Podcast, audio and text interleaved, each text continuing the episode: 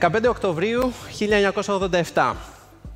Μια κυρία τηλεφωνεί στο BBC, κάτοικος του Λονδίνου, και ρωτάει αν όντως επιβεβαιώνεται η φήμη ότι έρχεται τυφώνας. Ε, ο μετεωρολόγος, ο οποίος βγαίνει λίγα λεπτά αργότερα ε, στον αέρα, λέει ότι ναι, θα έχουμε δυνατούς ανέμους, αλλά δεν υπάρχει κανένας κίνδυνος για κάτι τέτοιο, διότι η κακοκαιρία θα πλήξει κυρίως το, τη Βόρεια Γαλλία, την ε, Ισπανία, αλλά όχι το Λονδίνο, όχι την Αγγλία. 24 ώρες αργότερα, ε, η Αγγλία έχει υποστεί μία από τις μεγαλύτερες καταστροφές λόγω καιρού. Ε, έχει ε, υποστεί ένα τυφώνα, ο οποίος ε, εμφανίζεται με συχνότητα μία φορά στα 200 χρόνια. Και η ερώτηση βέβαια είναι, αν δεν μπορείς να προβλέψεις ένα τυφώνα 12 ώρες αργότερα, τότε τι ακριβώς μπορείς να κάνεις; Γεια σας, είμαι ο Γιάννης Πανταζόπουλος και αυτό είναι ένα επεισόδιο της σειράς podcast «Άκου την επιστήμη». Για να μην χάνετε κανένα επεισόδιο, μπορείτε να μας ακολουθείτε στα Google Podcast, στο Spotify και στα Apple Podcast. Είναι τα podcast της Lifeo. Σήμερα έχουμε τη χαρά και την τιμή να φιλοξενούμε στο στούντιο της Lifeo έναν λαμπρό Έλληνα επιστήμονα του MIT, τον καθηγητή κύριο Θεμιστοκλής Αψή. Ο κύριος Θεμιστοκλής Αψής είναι καθηγητής μηχανολογίας και ωκεάνιας μηχανικής στο MIT. Η έρευνα του επικεντρώνεται στην πρόβλεψη ακραίων φαινομένων σε χαοτικά συστήματα με εφαρμογές στη ρευστομηχανική και τις περιβαλλοντικές ροές. Ως καθηγητής, επικεντρώθηκε στη δημιουργία μαθηματικών μεθόδων για την έγκαιρη πρόβλεψη και ανάλυση σπάνιων αλλά ιδιαίτερα καταστροφικών φαινομένων. Οι μαθηματικοί αλγόριθμοι που έχει εφεύρει μαζί με την ερευνητική του ομάδα έχουν εφαρμοστεί σε φυσικά συστήματα, όπως την πρόβλεψη καταστροφικών θαλάσσιων κυμάτων ή ακραίων τιμών οξύδωσης στους ωκεανούς, στον υπολογισμό συχνότητας ακραίων βροχοπτώσεων ή συμβάντων ξηρασίας, αλλά και σε μηχανικά συστήματα όπως την πρόβλεψη αποκόλλησης ροής, από πτέρυγε ελικοπτέρων καθώς και στις ακραίες φορτίσεις σε πολεμικά σκάφη. Ο κύριος Αψής έλαβε πρόσφατα το επιστημονικό βραβείο στον τομέα βασικών επιστημών στον κλάδο των μηχανικών από το Ίδρυμα Μποδοσάκη. Κύριε Σαψή, ευχαριστούμε πολύ που είστε μαζί μας. Ευχαριστώ εγώ για την πρόσκληση. Θέλω να ξεκινήσουμε το εξής. Τι εποχή είναι αυτή που ζούμε, τι είναι αυτό που εσάς σας εντυπωσιάζει περισσότερο; Νομίζω είναι η εποχή που χαρακτηρίζεται από τεράστιο όγκο πληροφορίας και φοβερά δύσκολη έτσι, δυσκολία διαχείρισης ε, αποτελεσματικά αυτής της πληροφορίας. Η πληροφορία είναι τόσο μεγάλη και ο τρόπος με τον οποίο ο κόσμος ε, την απορροφάει είναι τελείως χαοτικός, τι είναι σημαντικό, τι δεν είναι σημαντικό, τα θέματα είναι κάπως μπερδεμένα. Διάβαζα πρόσφατα ένα, ένα βιβλίο, ε, ο τίτλος του είναι Political Turbulence και είχε, υπάρχει στην, ε, στην Αμερική και στην Αγγλία μια πλατφόρμα όπου ε, οι άνθρωποι μπορούν να μπουν να προτείνουν διάφορα θέματα, ζητήματα και αν αυτά ε, συγκεντρώσουν περισσότερο από κάποιο αριθμό υπογραφών, 20.000 ας πούμε υπογραφές, τότε ο Λευκός Οίκος πρέπει να, να σχολιάσει και είχε ενδεικτικά ποια ήταν τα θέματα τα οποία είχαν συζητηθεί το 2017 αν θυμάμαι καλά. Το πρώτο ήταν ότι οι αστυνομικοί πρέπει να φέρουν ας πούμε, κάμερα στη στολή τους, το οποίο ήταν απολύτως φυσιολογικό. Το δεύτερο ήταν πάλι για φιλετικό μίσος. Το τρίτο ήταν για έναν τραγουδιστή, τον Justin Bieber, ότι πρέπει να ε, φύγει από τη χώρα και να του πάρουν την πράσινη κάρτα. Έτσι, διότι ήταν αντιδημοφιλής για κάποια... Και προσπαθούσαν να, να, να καταλάβουν τι τέλος πάντων, ποια είναι τα κριτήρια όπου ο κόσμος επιλέγει τι είναι σημαντικό και τι δεν είναι. Ε, ε και ψάξανε κάπως να, να συνειδητοποιήσουν τι είναι τέλος πάντων το κριτήριο για την πληροφορία. Έτσι.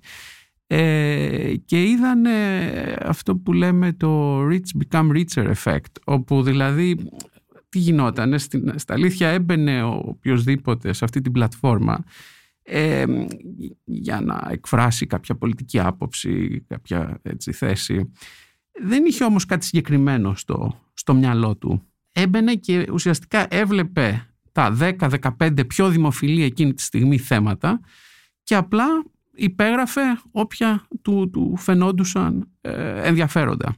Τι ήταν το συμπέρασμα από όλη αυτή την ιστορία, ότι το τελικά τι είναι σημαντικό και τι είναι δημοφιλές δεν είχε να κάνει με την ουσία του θέματος, αλλά με το αν υπήρχε ας πούμε αρκετή τύχη ώστε ένα θέμα να ε, καταφέρει να μπει στα top 10 και από εκεί και πέρα θα γινόταν κάποιο είδους αστάθεια, όπως λέμε, το οποίο το βλέπουμε και σε χαοτικά συστήματα, και από το top 10 θα έφευγε και θα ξεπερνούσε τις 20.000 υπογραφές.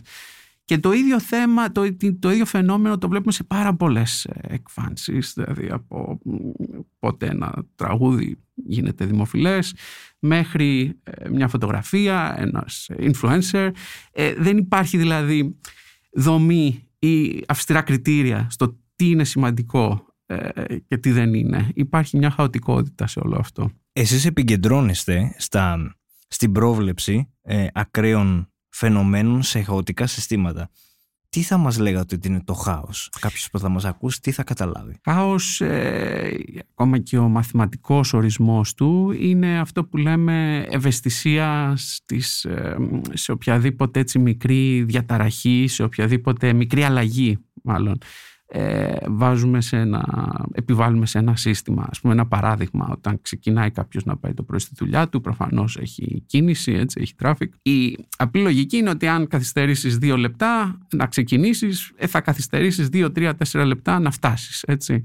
Σε μια χαοτική έκδοση του προβλήματος, αυτή η καθυστέρηση των δύο λεπτών ε, μπορεί να συνδυάζεται με μια καταιγίδα, η οποία θα είναι ας πούμε έτσι, πρόσχερη στο χρόνο, ώστε να χάσεις, δεν θα προλάβεις να περάσεις έναν κρίσιμο κόμβο ε, με αποτέλεσμα αντί για 3-4 λεπτά καθυστέρηση, επειδή καθυστέρησες 2 λεπτά, θα το πληρώσεις με 40 λεπτά καθυστέρηση στην, ε, στην αφήξη. Δηλαδή, μια πολύ μικρή αλλαγή στο, στην, στο χρόνο εκκίνησης προκαλεί μια τεράστια αλλαγή στο χρόνο άφηξης.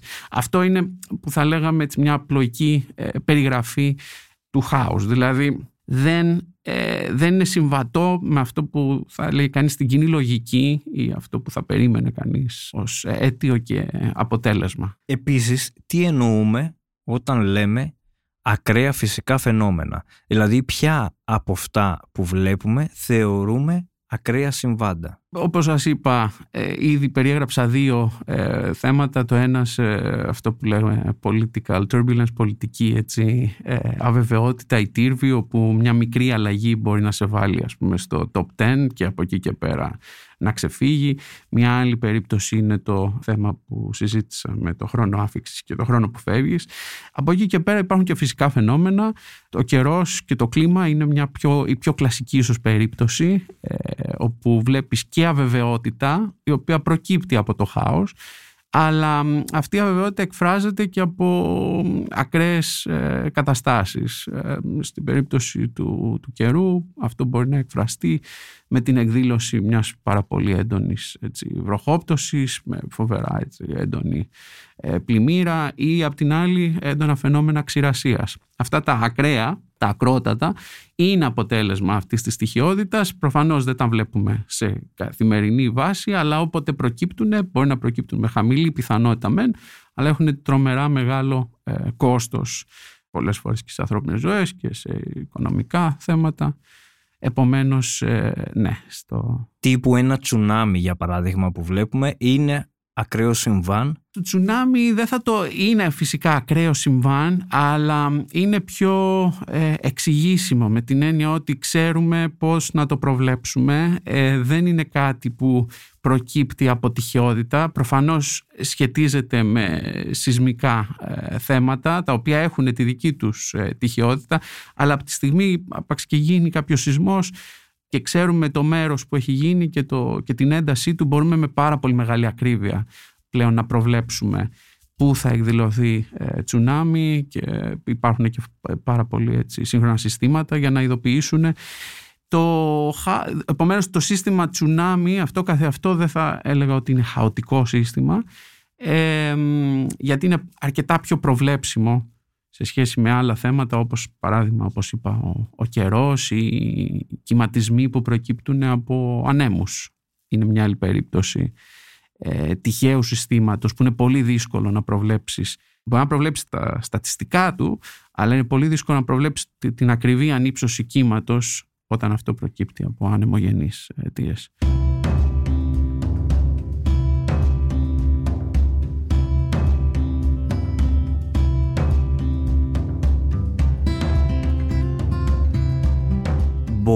Μπορούν τα μαθηματικά μοντέλα να μας βοηθήσουν στην αντιμετώπιση της κλιματικής αλλαγής; Ναι, ε, αυτό είναι ναι, ένα αρκετά ε, πολύπλοκο και πολύπλευρο θέμα.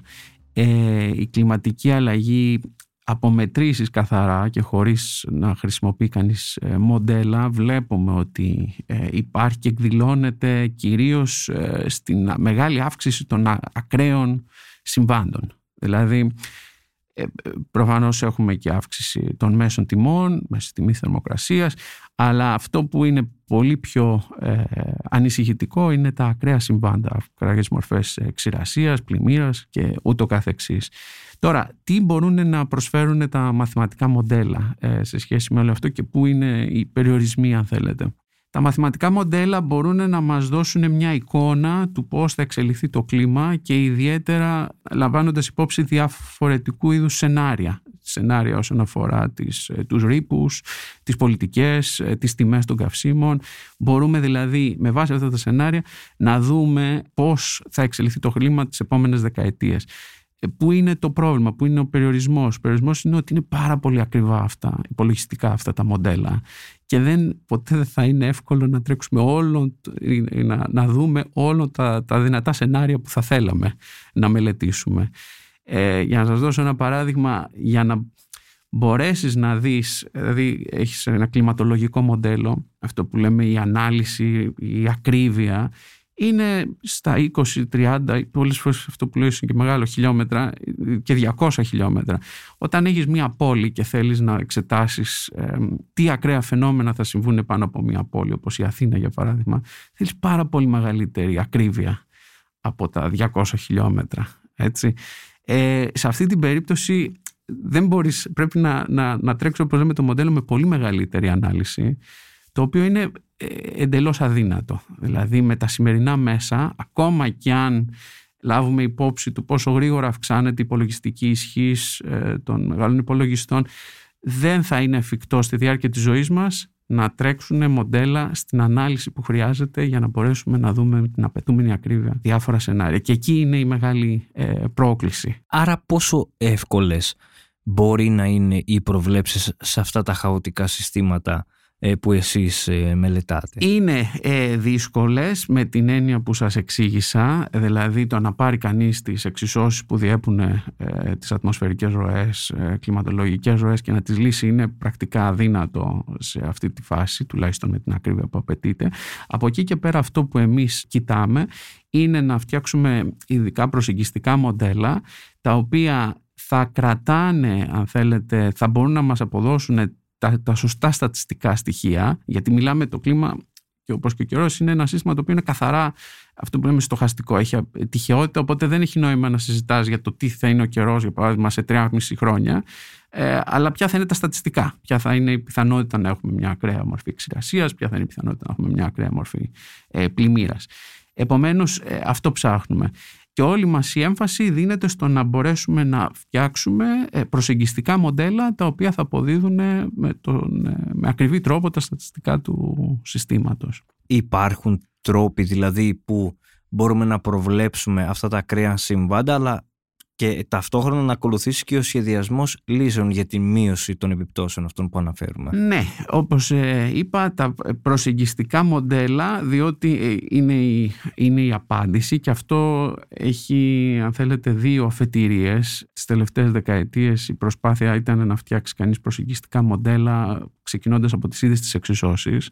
Ε, τελευταίες, ε, τα τελευταία δεκαετία θα έλεγα έχει μπει και αυτό που λέμε μηχανική μάθηση, όπου με δεδομένα πλέον και σε συνδυασμό με εξισώσεις προσπαθούμε να φτιάξουμε πάλι προσεγγιστικά μοντέλα τα οποία θα συνδυάσουμε με υπάρχοντα κλιματολογικά μοντέλα ώστε να δώσουμε, ναι, να βρούμε ποια είναι και αυτό είναι κάτι που αναπτύσσεται τώρα. Ε, δηλαδή είναι λύσεις που τις αναπτύσσουμε τώρα σε συνδυασμό και με, όπως είπα, υπάρχοντα κλιματολογικά μοντέλα. Θέλετε να μας δώσετε κάποια χαρακτηριστικά παραδείγματα προκειμένου να γίνει έτσι, πιο κατανοητό στους ακροατές μας. Ναι. Ε, ένα παράδειγμα. Μπορεί κάποια ασφαλιστική εταιρεία ή κάποια κυβέρνηση να ενδιαφέρεται για την πιθανότητα να έχουμε κύματα ξηρασίας πάνω από κάποια ευρωπαϊκή πρωτεύουσα. Έτσι. Σε αυτή την περίπτωση, όπως είπα, για να έχεις ακριβή ε, λύση, ακριβή στατιστικά για το για την πιθανότητα να συμβεί αυτό το πράγμα, δυστυχώς πρέπει να λύσεις ολόκληρο το πρόβλημα με την ίδια ανάλυση γύρω από όλο τον πλανήτη, το οποίο είναι πάρα πάρα πολύ ακριβό. Αυτό που προσπαθούμε να κάνουμε είναι να χρησιμοποιήσουμε λύσεις των κλιματολογικών εξισώσεων και σε πολύ μικρότερη ανάλυση, προφανώς καλύπτοντας όλο τον πλανήτη και από εκεί και πέρα να χρησιμοποιήσουμε αυτού του είδους τις λύσεις, οι οποίες δεν έχουν πολύ μεγάλη ακρίβεια, γιατί είναι όπως είπα, σε πολύ έτσι, ε, μεγάλες αποστάσεις, 200-300 χιλιόμετρα, ε, να χρησιμοποιήσουμε αυτού του είδους τις, τις λύσεις με ε, μηχανική μάθηση και να μπορέσουμε να αποτυπώσουμε τι γίνεται σε ένα πολύ μικρότερο χωρίο, σε μια περιοχή 10 χιλιόμετρων, 15 χιλιόμετρων ακτίνας και να δώσουμε τα ακριβή χαρακτηριστικά. Δηλαδή προσπαθούμε να κάνουμε αυτό που λέμε ε, downscaling, να χρησιμοποιήσουμε ε, πληροφορία από ένα πολύ μεγάλη έκταση κλιματολογικό μοντέλο, δηλαδή το οποίο δεν έχει πολύ μεγάλη ακρίβεια. Χρησιμοποιήσουμε αυτή την πληροφορία ώστε να εκφράσουμε το τι γίνεται σε πολύ μικρότερες περιοχές οι οποίες έχουν και ενδιαφέρον ε, είτε όπως είπα για κάποια κυβέρνηση είτε για κάποιον ασφαλιστικό οργανισμό. Ε, το κάνουμε αυτό για θέματα κυρίως που έχουν να κάνουν με ξηρασία και επίσης ε, με πλημμύρες, ε, flooding για προφανείς λόγους. Θέλετε να μας πείτε και αυτό το παράδειγμα που είχατε περιγράψει στην ομιλία σας στο Ζάπι όταν βραβευτήκατε από το Ίδρυμα Μποδοσάκη γιατί το βρήκα πολύ ενδιαφέρον. Αυτό είναι μια διαφορετική εφαρμογή έτσι ξεφεύγει από το ναι, ναι πλαίσιο ναι. των ε, κλιματολογικών ροών ε, κάνουμε πάρα πολλή δουλειά και σε θέματα που έχουν να κάνουν με μηχανολογικά συστήματα, ναυπηγικά συστήματα και μια πάρα πολύ έτσι, σημαντική εφαρμογή είναι οι αποκρίσεις ε, πλοίων και πλωτών κατασκευών. Ε, πλοία ε, εμπορικά, επιβατικά έχουν την ευελιξία να αποφύγουν έντονα καιρικά φαινόμενα. Την άλλη όταν έχεις μια πετρελαϊκή εξέδρα ή ένα πολεμικό πλοίο δεν θα διαλέξει το μέρος που θα βρίσκεται, θα είναι εκεί που πρέπει να είναι. Σε αυτή την περίπτωση πρέπει ο σχεδιαστής να είναι έτοιμος για την κατάσταση όπου θα αντιμετωπίσει μια έντονη ε, έτσι, κακοκαιρία και έχουν συμβεί αρκετά δυστυχώς ατυχήματα από κύματα τα οποία είναι πολύ μεγαλύτερα από, αυτό που, από, το από τα περιβάλλοντα κύματα. Δηλαδή τρεις, τέσσερις και παραπάνω φορές μεγαλύτερα από αυτό που βλέπεις ε, εκείνη τη χρονική στιγμή. Είναι δύο ζητήματα τα οποία απασχολούν το σχεδιαστή. Το ένα είναι η βραχυπρόθεσμη πρόβλεψη, δηλαδή να μπορείς να έχεις μια εικόνα του τι γίνεται ε, στο, στο άμεσο περιβάλλον σου και με βάση αυτή την εικόνα να έχεις μια πρόβλεψη στα επόμενα λεπτά του τι μπορεί να προκύψει. Έτσι, είναι πάρα πολύ σημαντικό και για επιχειρησιακούς λόγους και για λόγους ασφάλειας. Ε, το δεύτερο θέμα έχει να κάνει με, την, ε, με το σχεδιασμό. Δηλαδή όταν το, το, το σκάφος σου ή η εξέδρα πρέπει να αντέξει σε κύματα σε αέρα 6-7 μποφόρ, σε αυτή την περίπτωση πρέπει να είσαι έτοιμος ως σχεδιαστής, πρέπει να ξέρεις ποια είναι η πιθανότητα να συμβεί ένα κύμα 14-15 μέτρα. Ε, επομένως, για να μπορέσεις να αποδώσεις ή να αναπτύξεις μάλλον τις κατάλληλες προδιαγραφές, πρέπει να ξέρεις ποια είναι η πιθανότητα να συμβεί τελικά αυτό το κύμα. Έτσι, είναι άλλη πληροφορία του 7 μποφόρ αέρας και άλλη πληροφορία ποια είναι η πιθανότητα να συμβεί 10-15 μέτρα κύμα. Ε, για να το κάνεις αυτό χρειάζεται ε, ανάλυση ε, ακραίων συμβάντων πρέπει να λάβεις υπόψη σου όχι μόνο τη στατιστική του προβλήματος αλλά και τη δυναμική του προβλήματος και εκεί επίσης επικεντρωνόμαστε.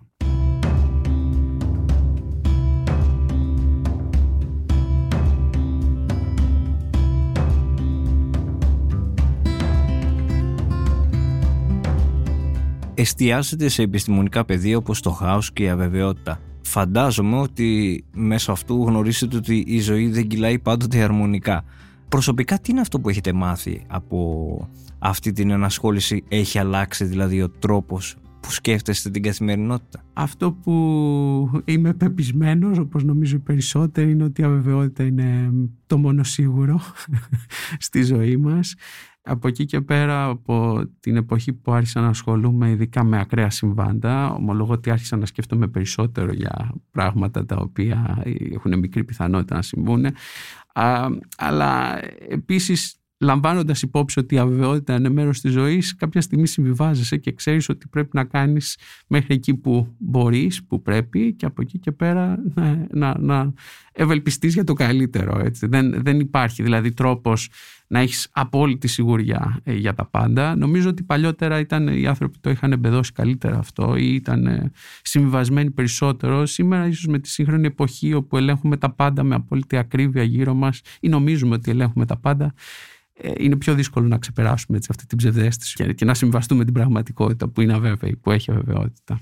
Έχει να κάνει με την τυχεότητα αυτό ή όχι; Ε, είναι ε, φυσικά. Η τυχεότητα είναι μέσα στη ζωή μας από τη βιολογία μέχρι την καθημερινότητα έτσι, σε πιο μακροσκοπικά θέματα και όπως είπα αυτό που μπορούμε να κάνουμε και ως άνθρωποι αλλά και ως σχεδιαστές, επαγγελματίες είναι να αναλύσουμε τα δεδομένα, να κάνουμε το καλύτερο που μπορούμε και από εκεί και πέρα να συμβαστούμε με το γεγονός ότι πάντα θα υπάρχει ένα αβέβαιο κομμάτι το οποίο ενδεχομένως να δημιουργήσει προβλήματα και να κληθούμε να τα αντιμετωπίσουμε. Εργάζεστε σε ένα από τα κορυφαία πανεπιστήμια του κόσμου.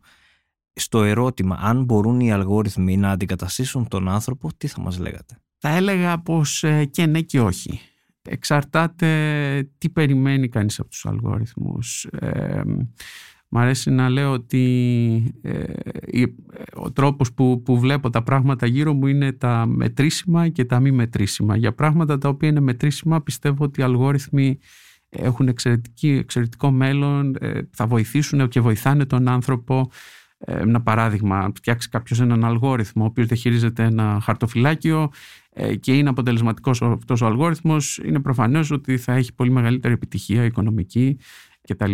Το ίδιο ισχύει αν φτιάξεις έναν έξυπνο αλγόριθμο για να σου χαράσει μια διαδρομή, για να πας από το σημείο Α στο σημείο Β. Θα πας πολύ πιο σύντομα. Από εκεί πέρα υπάρχουν και τα μη μετρήσιμα, η αγάπη, η οικογένεια, η δημιουργία. Ε, αυτά είναι πράγματα που θεωρώ ότι είναι πολύ δύσκολο να αντικατασταθούν από τους ε, αλγορίθμους.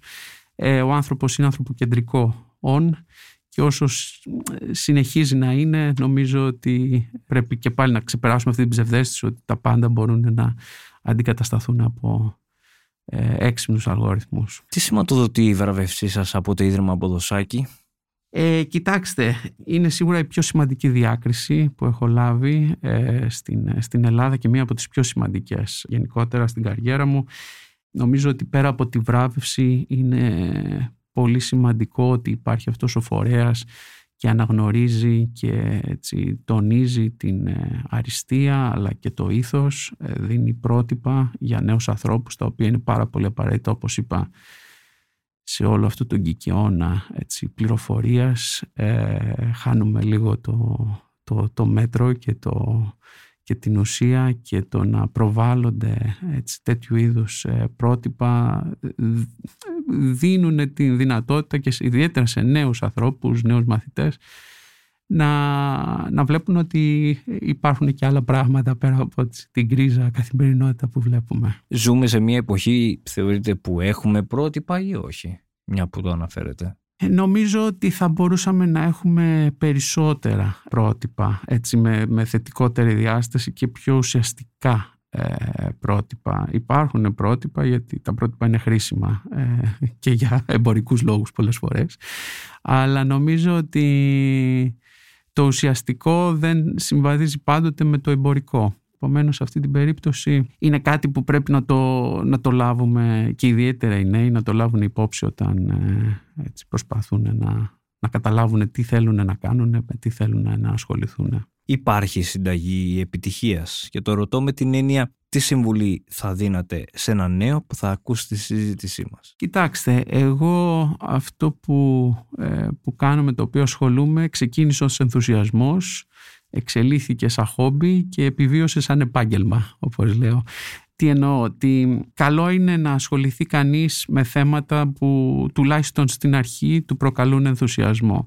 Από εκεί και πέρα, ε, και το νομίζω είναι και κάτι που το ακούμε πάρα πολύ συχνά, αυτό που πρέπει να, να, να έχει κάποιος υπόψη του και ιδιαίτερα έτσι, ένας νέος άνθρωπος είναι ότι θα χρειαστεί να βάλει πάρα πολλές ώρες, θα χρειαστεί να βάλει κομμάτι από την ψυχή του που είναι αυτό που λέω το κριτήριο για να πεις ότι ένας ενθουσιασμός θα εξελιχθεί σε, σε χόμπι.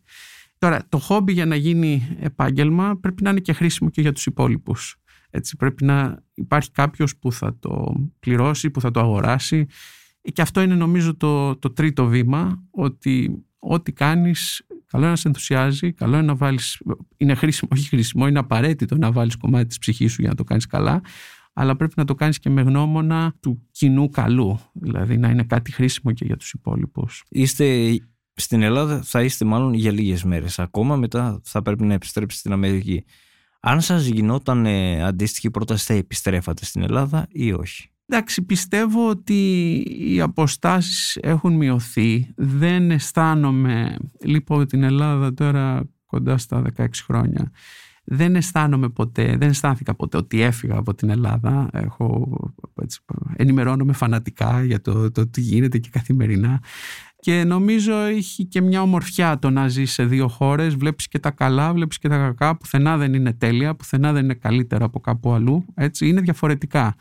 Τώρα, για το θέμα της επιστροφής, ποτέ δεν μπορείς να πεις ε, ποτέ για τίποτα, ε, αλλά νομίζω ότι σε αυτή τη φάση η ζωή μου είναι, είναι εκεί, η δουλειά μου είναι εκεί, οπότε εκεί με βλέπω για το, για το άμεσο μέλλον τουλάχιστον.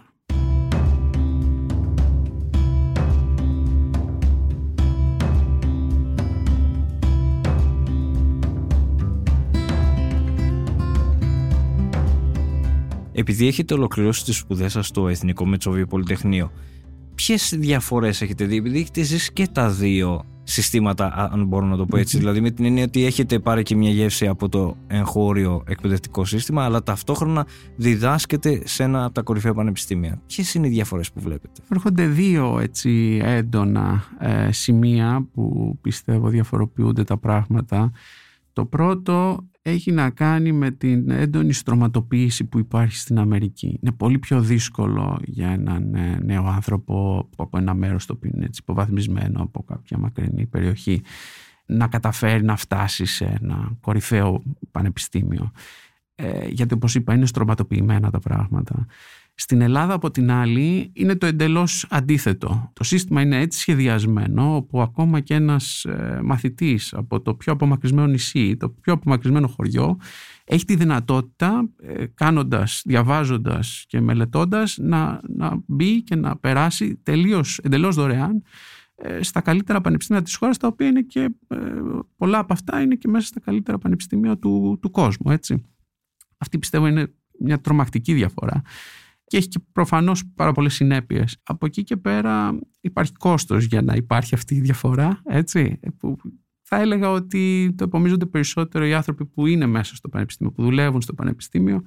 Ένα δημόσιο πανεπιστήμιο έχει αυτές του, αυτού του είδους, αν θέλετε, τα πλέον εκτήματα, αλλά έχει άλλα μειονεκτήματα που έχουν να κάνουν με την αμοιβή των ε, διδασκόντων. Πολλές φορές έχουν δυσκολία σε πρόσβαση, σε, σε, σε κονδύλια και όλα αυτά τα οποία σε ένα ιδιωτικό πανεπιστήμιο, επειδή υπάρχει μεγαλύτερη υποστήριξη, περισσότερη έτσι, ε, οργάνωση, είναι αρκετά πιο εύκολα και αρκετά πιο λιμένα. Το άλλο, το δεύτερο που θα έλεγα, έχει να κάνει με την ίδια την, ε, με το σύστημα και ειδικά με το θέμα της βαθμολογικής ανταμοιβής. Στην Αμερική ε, οι βαθμοί είναι όπως τα γνωρίζετε αλφαβητικά, είναι A, B, C, D. Έτσι. Στην Ελλάδα και στην Ευρώπη, στα περισσότερα μέρη στην Ευρώπη είναι βαθμολογία από 0 μέχρι 10. Είναι μια βαθμολογία η οποία δίνει περισσότερη έμφαση στον top μαθητή. Σε αυτόν το, δηλαδή το 10 και το 9 και το 8 στην Αμερική είναι α. Στην Ελλάδα υπάρχει το 10, υπάρχει το 9,5, υπάρχει το 9. Επομένως είναι ένα σύστημα το οποίο είναι διαμορφωμένο, στην Ελλάδα εννοώ, να δίνει περισσότερο έμφαση στις ε, κορυφές. Στην Αμερική νομίζω η έμφαση Προφανώς ψάχνουν και εκεί για τον ε, άνθρωπο, τον μαθητή, ο οποίος θα εμφανιστεί μία στις 100, αλλά νομίζω ότι τους ενδιαφέρει περισσότερο να έχουν έναν υψηλό μέσο όρο, ο οποίος θα αποτυπωθεί ας πούμε από το ABCD, παρά από το να ξεχωρίσουν το 10 από το 9. Αυτό έχει πολύ μεγάλη συνέπειες αργότερα στο πώς εξελίσσονται οι φοιτητές και οι μαθητές αντίστοιχα. Έχετε θέσει κάποιο στόχο όσον αφορά τα ερευνητικά σας ενδιαφέροντα, δηλαδή κάτι το οποίο κυνηγάτε πάρα πολύ; Κοιτάξτε, το θέμα με, τις, ε, με τα ακραία συμβάντα είναι αρκετά μεγάλο και αρκετά επίκαιρο ε, και λόγω ε, ζητημάτων που έχουν να κάνουν με κλιματική αλλαγή αλλά επίσης και σε θέματα άλλα όπως ανέφερα προηγουμένως σε μηχανικά συστήματα ε, νομίζω ότι υπάρχουν πάρα πολλές έτσι, πλευρές του προβλήματος που θα χρειαστούν αρκετές δεκαετίες και πολλά διδακτορικά για να μπορέσουν να λυθούν αποτελεσματικά. Οπότε νομίζω σε αυτή την περιοχή είναι τα ζητήματα που με απασχολούν περισσότερο. Το ρωτώ γιατί καμιά φορά όταν θέλουμε να ξεχωρίσουμε και νομίζω συμβαίνει και σε άλλους τομείς, όχι μόνο στα δικά σας, ειδικά τα χαοτικά συστήματα, αλλά μήπως καμιά φορά ε, είναι τόση πληροφορία και η γνώση που χάνεσαι μετά μπορεί να, να χαθεί στην πορεία.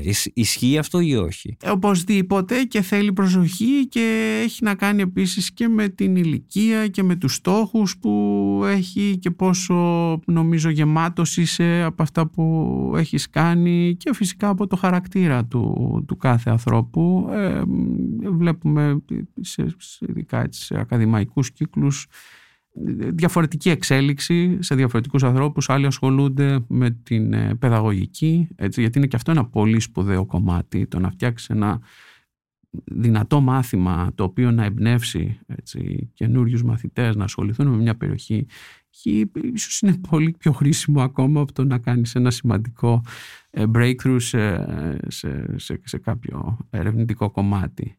Ε, δεν το υποτιμάω φυσικά το δεύτερο, αλλά Νομίζω ότι έχουμε τρομακτική ανάγκη από το να φέρουμε νέους ανθρώπους ε, πιο κοντά έτσι, σε σοβαρά επιστημονικά πεδία. Αυτό είναι πάρα πολύ, πολύ σημαντικό.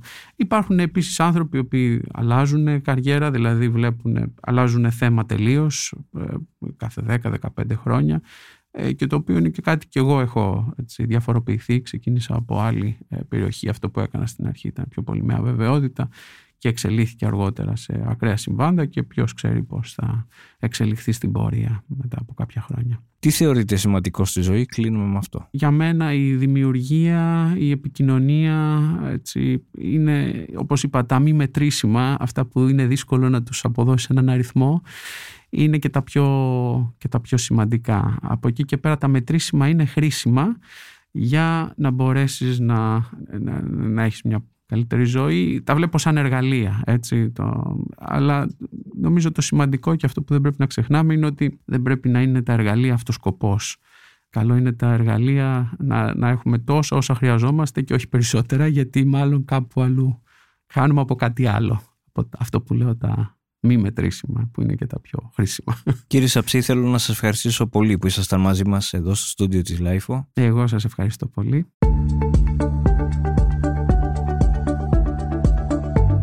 Ήταν ένα επεισόδιο της σειράς podcast «Άκου την επιστήμη» με καλεσμένο τον καθηγητή μηχανολογίας και οκεάνιας μηχανικής στο MIT, κύριο Θεμιστοκλής Σαψή, σε μια συζήτηση για τα ακραία φυσικά φαινόμενα, τα μαθηματικά μοντέλα στην αντιμετώπιση κλιματικής αλλαγής, αλλά και τις προβλέψεις στα πολύπλοκα χαοτικά συστήματα που μελετά.